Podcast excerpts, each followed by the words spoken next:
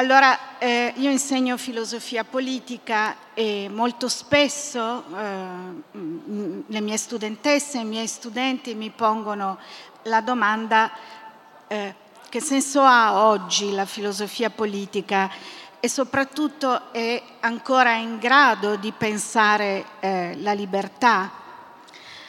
La prima cosa, la prima frase eh, che mi torna alla mente, per cui questa risposta la ripeto sempre, è la frase con cui Michel Foucault eh, definisce nell'introduzione americana del testo la filosofia contenuta nell'Antiedipo e la definisce questa è un'opera della filosofia come vita non fascista. Mm?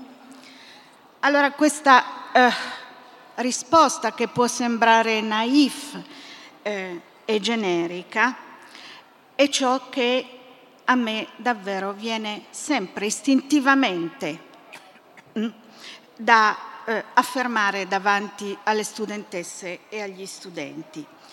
È ovvio che assumo il fascismo e questo darebbe parecchio fastidio agli storici, ma assumo il fascismo non semplicemente come una manifestazione specifica storica del secolo scorso, ma attenendomi a, a questa affermazione di Foucault, intendo il fascismo come una possibilità che si dà sempre, che come dire, attraversa le epoche, attraversa i contesti ed è quella possibilità che sempre le relazioni di potere in qualche modo implicano, implicano ma non sempre appunto attuano, come un esito sempre possibile delle relazioni di potere che si stringono, possono stringersi al punto di racchiudere in maglie strettissime ogni possibilità di movimento eh, della libertà.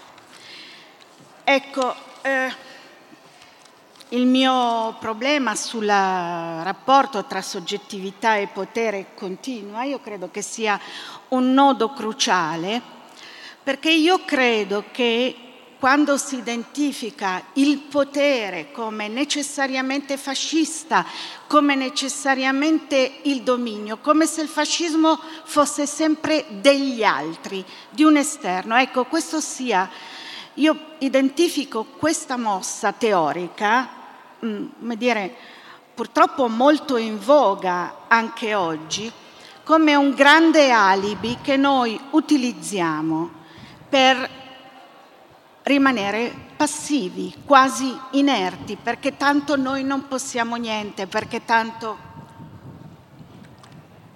c'è un totalitarismo sistemico che ci domina.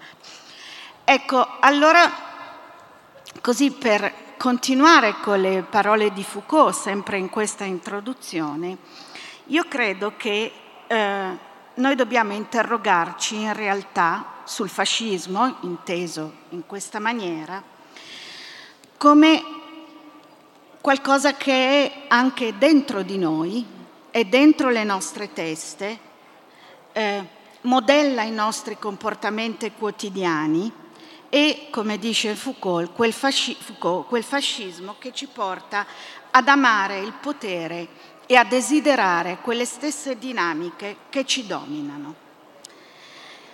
Dunque sono convinta che ci sia un potere nostro, che qualcosa sia il nostro potere, sia nel produrre un possibile esito fascista, sia per evitare questo possibile esito fascista, nello sbarrargli la strada e che la nostra possibilità che abbiamo in mano, che è la nostra libertà, la nostra possibilità di evitare un esito fascista, stia nella capacità di strutturare le nostre soggettività come anime anarchiche ovviamente cercherò così di sviluppare un po' insieme a voi questo che è un progetto di un mio lavoro che è davvero ancora tanto in progress.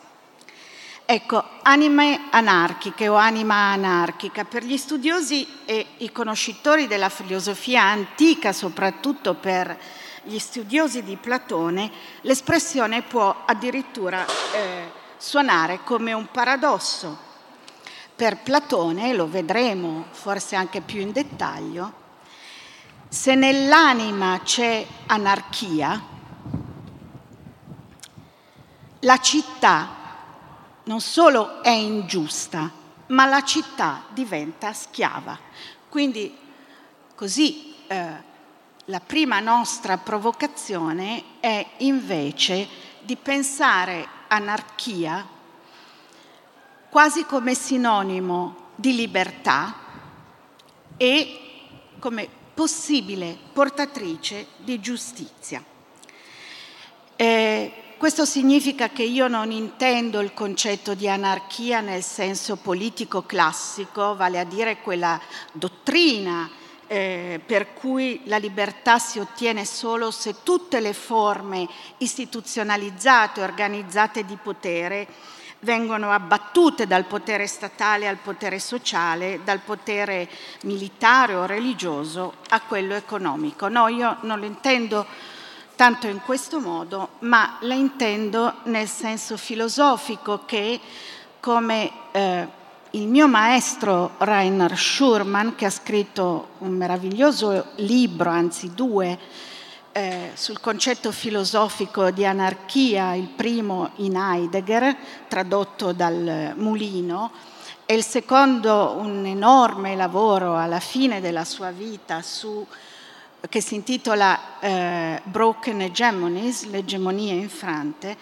ha tentato di pensare e proprio perché tento di pensare dopo di lui e con lui, eh, vorrei dedicare questo intervento alla sua memoria, sperando in qualche modo di fargli onore e non solo disonore. Quindi Rainer ci ha insegnato che eh, il significato filosofico di anarchia rimanda alla fine, alla chiusura che Heidegger penserebbe della filosofia e in quanto verrebbe meno, si esaurirebbe la legittimità dell'arché, che in filosofia, come eh, molti di voi sanno, arché significa fondamento, principio, origine, ma anche comando. Dalla fine di questa legittima, di legittimità deriva la messa in discussione di quel meccanismo per cui eh, il singolare viene sussunto sotto l'universale e quindi la messa in questione del fatto che le singolarità diverse e plurali possano stare sotto l'egemonia dell'uno, di un principio unitario, l'arché, che ordina, coordina e comanda, stabilendo in base al riferimento all'uno, il senso e l'identità dei molti. Ora dall'esaurimento, dal riconoscimento che la filosofia eh, politica e non solo politica eh, della seconda metà del secolo scorso, dall'esaurimento di questa legittimità, discende la forza che io qui descrivo, anche se non la pongono in questi termini, termini di pensare l'arché, l'esaur- anzi l'esaurimento dell'arché come possibilità di libertà delle differenze. Mm? E sono molti i modi di intendere l'arché, l'anarché, scusate, come possibilità di una forma di vita libera che deriva, pensate anche al pensiero debole, in sostanza rientra in questo grande alveo di liberazione delle differenze. Mm? Questa libertà che deriva dalla fine della egemonia dell'uno, dell'arché, come fondamento, come principio e come comando. Una delle vie percorse dalla filosofia contemporanea è appunto la celebrazione della liberazione dalla logica dell'identico. E la forma più radicale di questa celebrazione, di nuovo, si trova in quel libro citato all'inizio, e cioè L'Antiedipo di Deleuze, di Gilles Deleuze e di Gattari che celebra la libertà delle differenze come anarchia, vale a dire per lui come destituzione di ogni forma di potere totalizzante e di ogni azione politica che si riferisca a un soggetto unitario in cui i molti devono omologarsi nell'uno. E come celebrazione di eh, come dire, screditare, desacralizzare, dice Deleuze, la legge e il limite. Ora sappiamo quali sono stati i punti di forza e anche emancipativi di questa eh, strategia di liberazione delle, delle, differenze, ma è indubbio che le versioni più radicali che da Deleuze eh, derivino, derivano portano al collasso, al collassamento della soggettività. Perché qual è l'assunzione implicita? L'assunzione è che, per Deleuze, Delosiani o una parte di questa filosofia, è che il soggetto, soggetto voglia dire una cosa sola, voglia dire il soggetto sovrano percorso dalla volontà di potere e di potenza che manipola l'oggetto e lo vuole dominare. Mm? Pertanto l'unico modo per arrivare alla libertà e dunque all'anarchia è di far fuori questo soggetto. Mm? E quindi liberazione, libertà come anarchia, in questo filone del, chiamiamolo, delosismo radicale, significa progressiva desoggettivizzazione, progressivo spogliare il soggetto delle qualità, una continua spogliazione di attributi fino a poter raggiungere il semplice respiro della vita. Mm? Quello che Giorgio Agamben poi, anche se a tutta prima in un altro senso, ma deriva da qui, chiamerà la nuda vita che è una vita senza qualità, potremmo dire. Ecco, anarché come libertà in questo caso coincide col lasciare essere la nuda vita, che disopera, non vuole più nulla. Solo così, secondo questo filone, il potere si ferma. Ecco, Ora, la domanda che da un po' di tempo io mi pongo, come eh, Daniele ha giustamente ricordato, è come tenere insieme l'istanza di una filosofia intesa come vita non fascista che prende atto del dato di fatto dell'anarché, cioè della fine eh, dell'egemonia dell'arché, senza finire in un pensiero della desoggettivazione. Come cercare invece di mantenere un pensiero del diventare soggetti con la consapevolezza che non potremo mai evadere del tutto dalle relazioni di potere, ma che noi deteniamo solo se in qualche modo la soggettività resiste? Anche pur pensandola diversamente, ma se la soggettività resiste, noi deteniamo un potere piccolo, grande, a seconda delle situazioni, di resistere a quello che noi chiamiamo potere con la P maiuscola.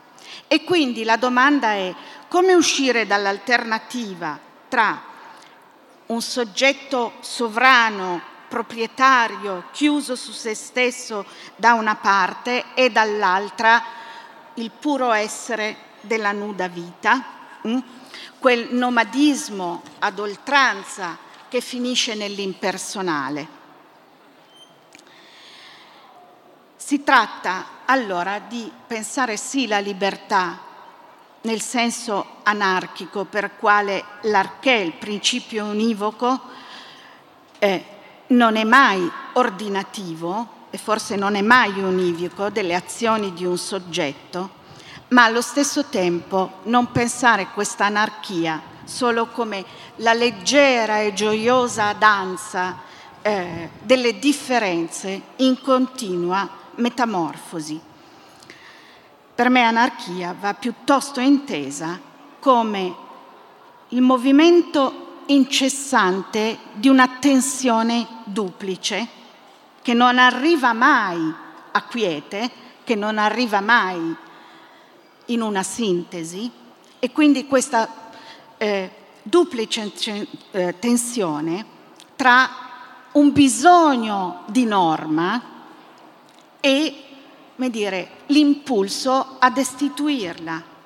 Mm, come dice l'ultimo Schurman di Broken Hegemonies, tra un'istanza di legislazione e un'altra di trasgressione e che possiamo anche tradurre tra il bisogno di identità e la dicostruzione di quella identità e quindi sia contro l'idea di un soggetto ancora padrone e univoco, sia contro un troppo veloce abbandono dell'idea di soggetto. Da qui appunto la mia provocazione di utilizzare anima.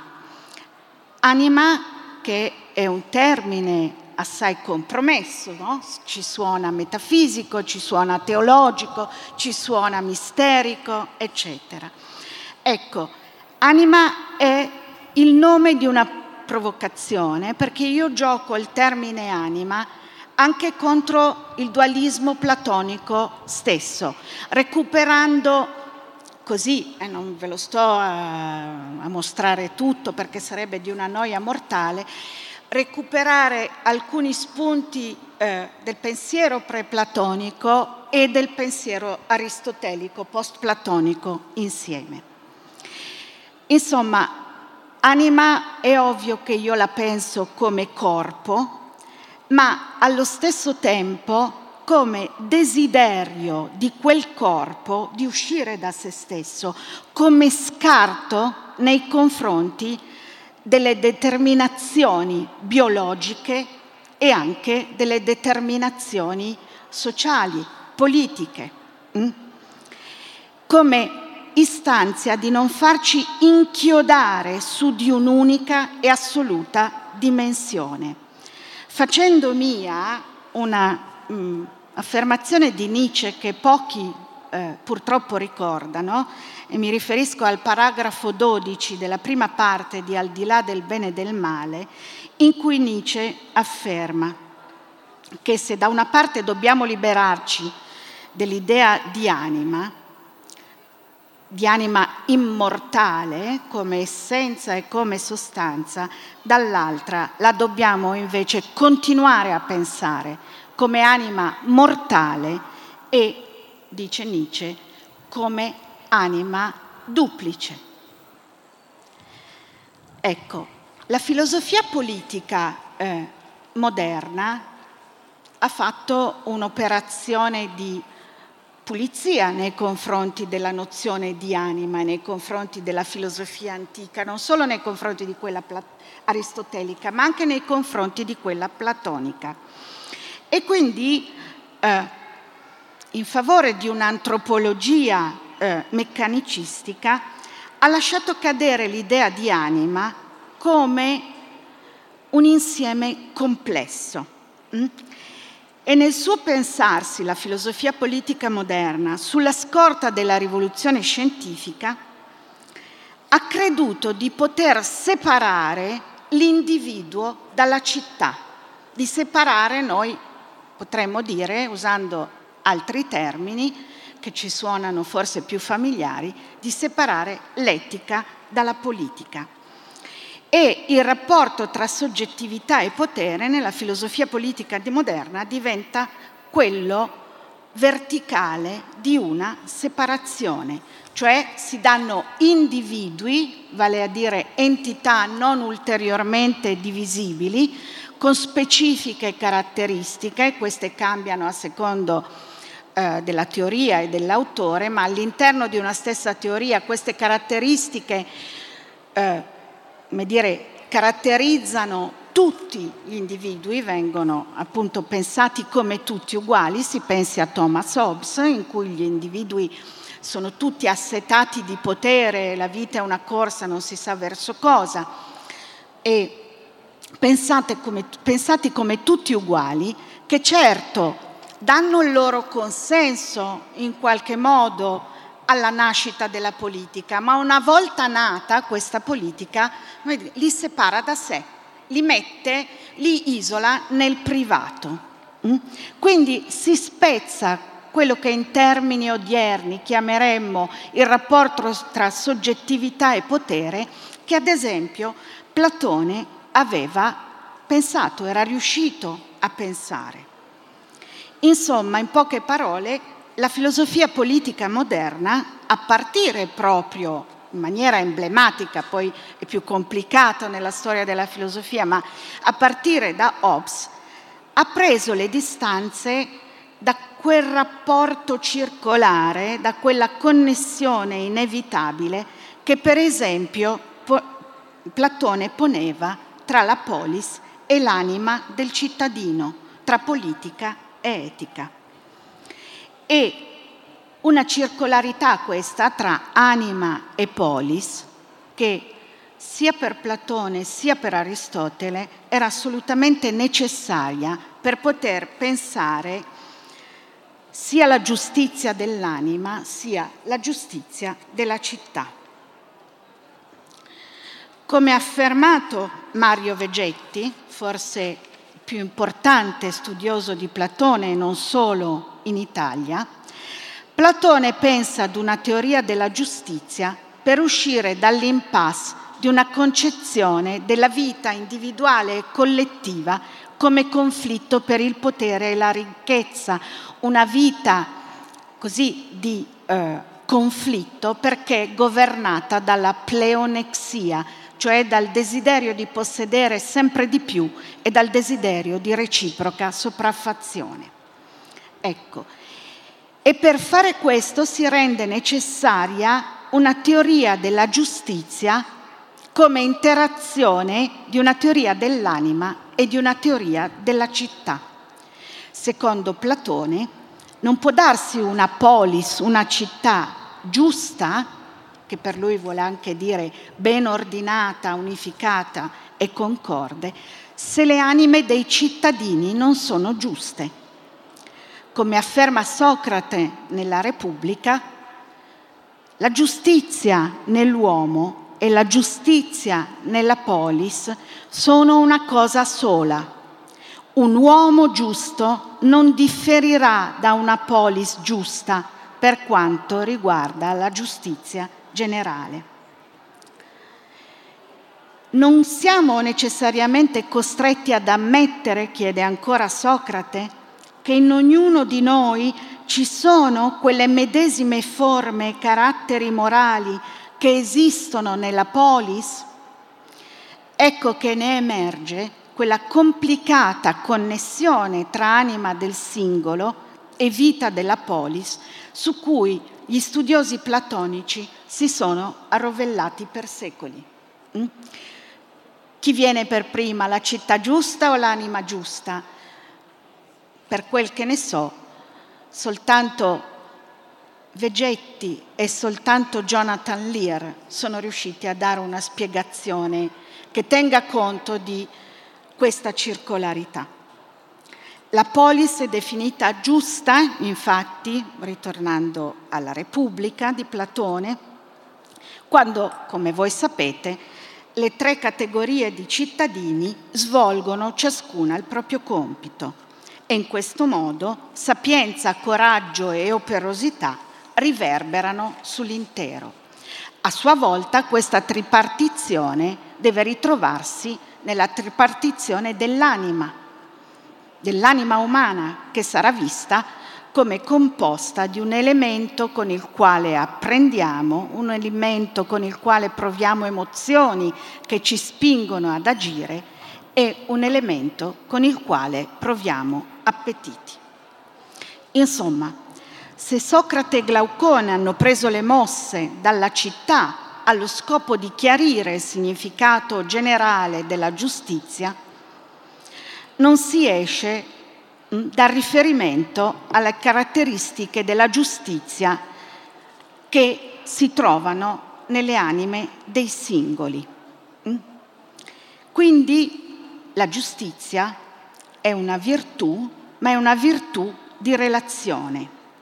E questo significa, se è una virtù di relazione anche all'interno del singolo, della singola anima, che questa anima del singolo uomo e che questo singolo uomo, ovviamente Platone, ahimè, parla poco di donne, deve essere considerato non come un individuo o un atomo, ma deve essere immaginato come una creatura divisibile, scomponibile, molteplice, divisa, conflittuale al proprio interno, perché solo così è capace di avere varie relazioni dentro se stessa, con se stessa. Ripeto, la tripartizione della città deve ritrovarsi nella tripartizione dell'anima. E l'anima giusta è quella che riesce a istituire un ordine nel suo intimo e in questo modo diventare disciplinata, padrona di se stessa e riesce a fare armonia tra le parti. Perché, e qui cito, eh, per me è un, una citazione molto importante per quello che dirò in seguito, disponendo le varie parti in un sistema di dominati e dominanti conforme all'arché, riesce quest'anima a diventare di nuovo da molti a uno. Dunque l'anima giusta è quella che riesce ad unire le varie parti facendole tutte obbedire al comando che al contempo il principio primo arché del logos. E il governo dei filosofi col quale appunto eh, la Repubblica propone una teoria della città giusta è il governo del logos, corrisponde al governo del logos nell'anima, in cui sia i guerrieri sia eh, gli artigiani e i contadini sono subordinati. Cosa potremmo dire coi termini di oggi? Che la giustizia qui, nella Repubblica di Platone, ha senz'altro la meglio sulla libertà, quantomeno su una libertà che noi, moderni, abbiamo iniziato a chiamare libertà individuale. Perché questa libertà individuale, hm, per Platone, è il germe della corruzione e dell'ingiustizia. E la massima corruzione e ingiustizia, guarda caso, mm, si eh, prende forma nella tirannide, che è la forma dell'anima anarchica. Ecco, scusate se mi dilungo con un'altra citazione, ma è fondamentale, sempre dalla Repubblica, dal libro ottavo. È Socrate che parla. Per chi è interessato è 562 del libro ottavo. Quando, credo, uno Stato democratico, assetato di libertà, è alla mercé di cattivi coppieri e troppo si inebria come si ubriaca di libertà, allora vi nasce l'anarchia e l'anarchia si insinua nelle dimore private e si estende fino alle bestie. E come raffigura eh, Platone l'anarchia, che poi viene anche rappresentata dalla democrazia, che per Platone è la forma che precede la tirannide. Mm? Il padre si abitua a rendersi simile al figlio e a temere i figlioli, e il figlio simile al padre e a non sentire né rispetto né timore dei genitori per poter essere libero. Il maestro teme e adula gli scolari e gli scolari si infischiano dei maestri. I giovani si pongono alla pari degli anziani e li emulano nei discorsi e nelle opere, mentre i vecchi accondiscendono ai giovani e si fanno giocosi e faceti, imitandoli per non passare da spiacevoli e dispotici. E l'estremo della libertà cui la massa può giungere in un simile stato si ha quando uomini e donne comperati, cioè schiavi, sono liberi tanto quanto gli acquirenti, tanto quanto i loro padroni e quando si afferma la parità di rapporti tra uomini e donne e persino le bestie in questo clima di anarchia sono dissennatamente libere.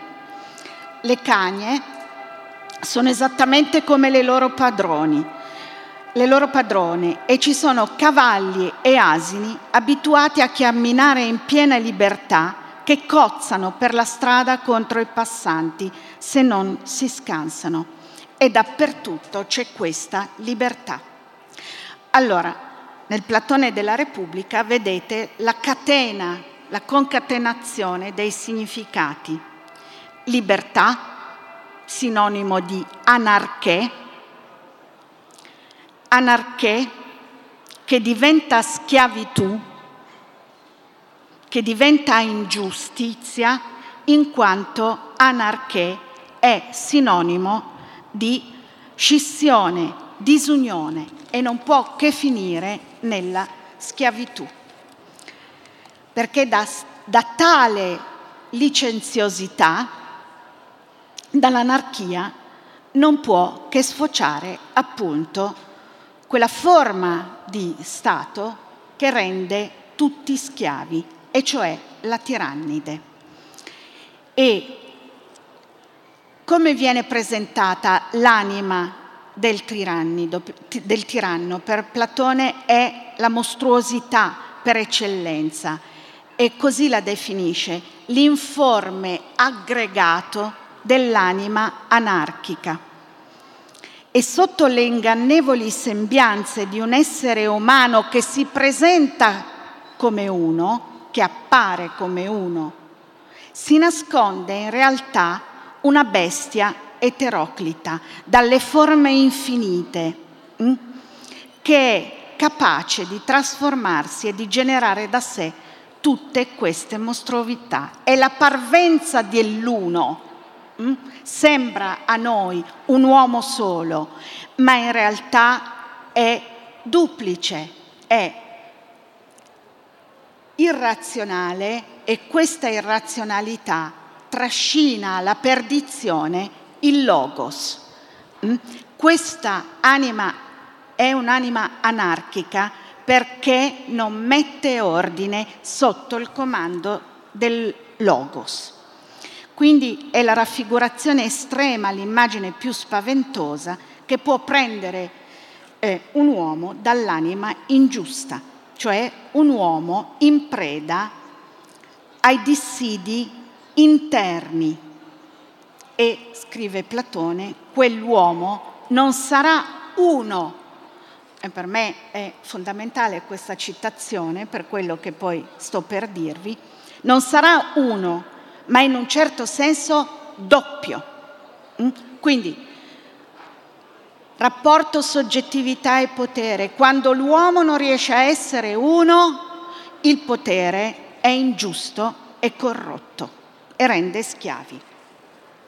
Quindi l'anima per Platone ingiusta scatena al proprio interno sommossa e controsommossa, scrive Platone, la battaglia contro se stessa dell'anima, una sorta di guerra civile permanente che si combatte nei confini della stessa anima rendendola doppia, cioè mostruosa in quanto foriera di caos e distruzione per sé e per gli altri.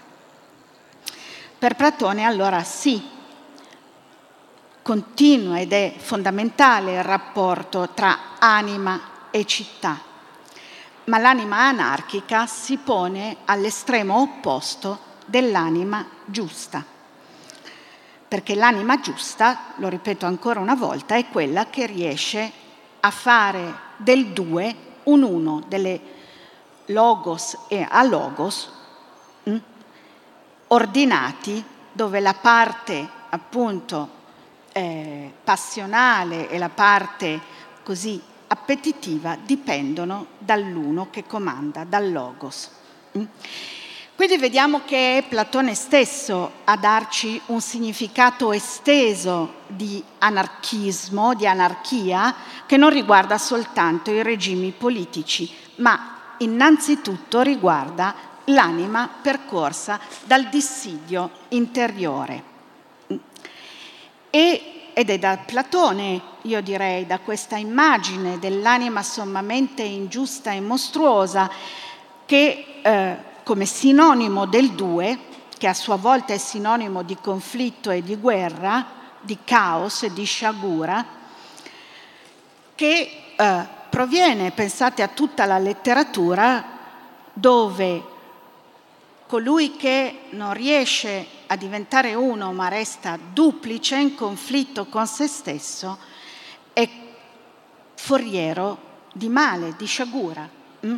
Del resto, eh, diavolo sembra proprio derivare dal greco diabolos, colui che divide e colui che non riesce a ritornare uno, perché da Platone in poi non si hanno dubbi la malattia da scongiurare è la malattia della scissione, è la malattia del conflitto, tanto quello interiore quanto quello politico e sociale dentro la polis. Allora,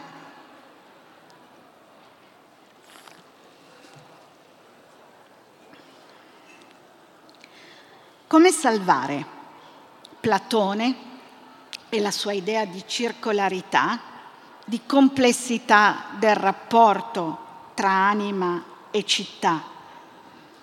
Oggi, mm, che una volta per tutte, come avevamo detto all'inizio, è stato destituito il valore dell'uno, come salvare Platone facendo dell'anarchia non l'anticamera della schiavitù, ma un certo modo di intendere l'anarchia come condizione della libertà.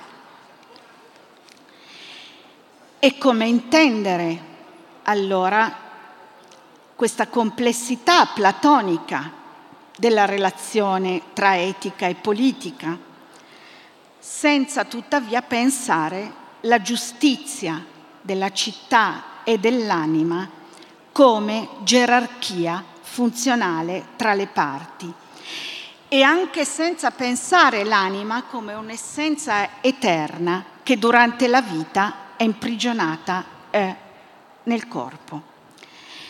Nel mio lavoro, e, e, e ricordo che proprio qui, qualche anno fa, mi è venuta l'idea, che poi ho lasciato cadere e che adesso ho ripreso, ho iniziato a così, ad usare la figura di Socrate, ad usare la figura di Socrate eh, un po' eh, utilizzando non soltanto Platone, ma Senofonte, ma in qualche modo anche la, figura, la, la filosofia contemporanea che parlando di Socrate ovviamente vuole parlare di qualcos'altro, e ho iniziato a usare Socrate contrappo- l'importatore, diciamo, l'inventore o l'importatore nella filosofia occidentale della nozione di anima, come colui che si oppone a Platone.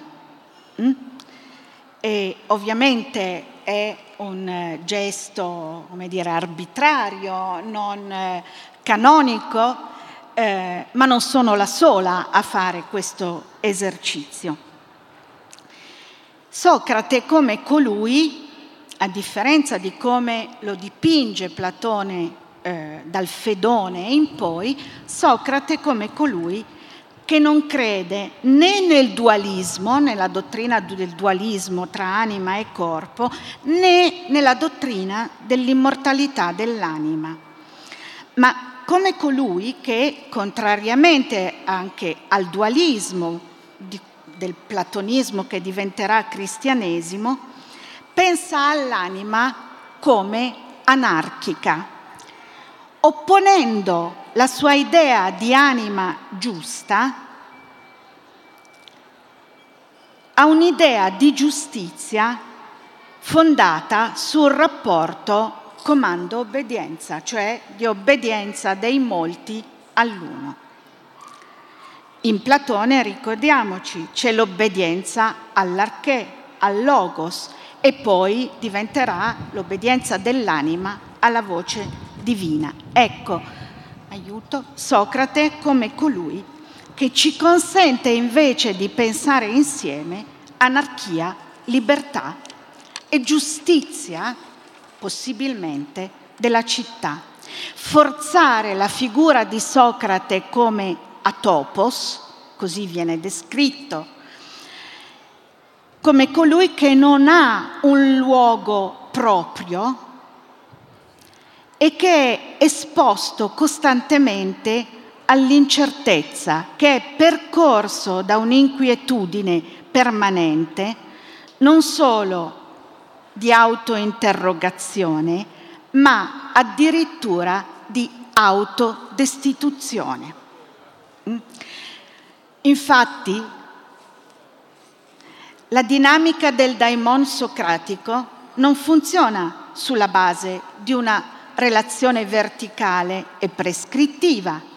Il daimon, daimon a Socrate comanda solo una norma, cioè che non deve mai attenersi alla doxa egemonica, all'opinione così non verificata della città. Il daimon, che noi potremmo chiamare il potere critico e negativo del pensiero, non dice a Socrate che cosa fare, dice semplicemente non fare, no, ma il difetto di questo no di questa negatività è un effetto in realtà attivo, è la destabilizzazione delle norme stabilite e delle identità condivise nella città mm, e approvate dalla città. Questo è l'effetto, io credo, se facciamo giocare a Socrate questo ruolo, è l'effetto di una concezione plurale, o meglio direi duplice, del sé. Mm? È ovvio che qui Arendt, che parla del due in uno, è per me importante. Questa visione duplice del sé che io chiamo anima anarchica, per cui il pensiero si flette costantemente in un doppio movimento si lascia calare dalla, nella potenza dell'esterno, si lascia anche attirare dalla potenza dell'esterno, ma poi rincula per calibrare, per scomporre le forze che all'esterno lo hanno modificato, lo hanno cercato di costituire. E questo è un movimento incessante di destabilizzazione. E in questo modo l'anima,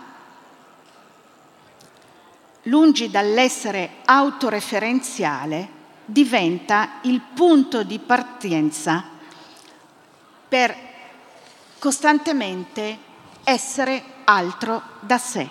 Quindi l'anima anarchica di Socrate è un modo, ritornando al discorso dell'inizio, di esercitare il potere su se stessi, un esercizio che inevitabilmente produce degli effetti collaterali nella città, sconvolgendo mm, la posizione etica e politica degli attori sulla scena. A differenza del saggio stoico, questo Socrate, appunto, come dicevamo, si espone a un'incessante inquietudine e al costante movimento di identificazione e disidentificazione, al quale non può rinunciare pena il morire. Perché una vita, non solo senza riflessione, ma una vita senza la pratica di questo, di questa destabilizzazione costante, non sarebbe degna di essere vissuta.